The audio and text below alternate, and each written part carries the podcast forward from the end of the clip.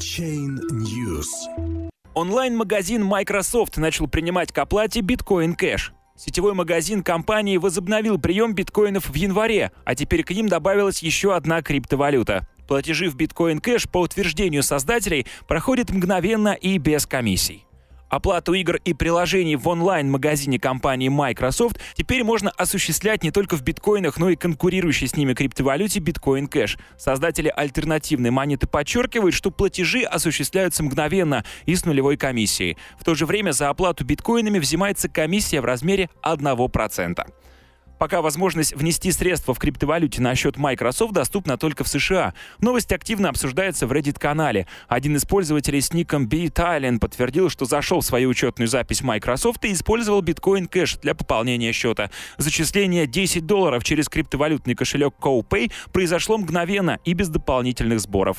Microsoft — одна из крупнейших IT-компаний, которая начала принимать платежи в биткоинах. Сначала такая услуга появилась в ее магазинах приложений в 2014 году. В конце 2017 года компания приостановила эту опцию, сославшись на высокие комиссии и волатильность курса главной криптовалюты. Через две недели Microsoft возобновил услугу, поскольку в сотрудничестве с платежным сервисом BitPay компании удалось снизить комиссии и уменьшить размеры сумм в биткоинах, доступных к списанию пользователями. Между тем, совсем недавно создатель Создатель Microsoft Билл Гейтс сделал провокационное заявление в адрес биткоина и других криптовалют, назвав их прямой причиной смерти людей из-за наркотиков.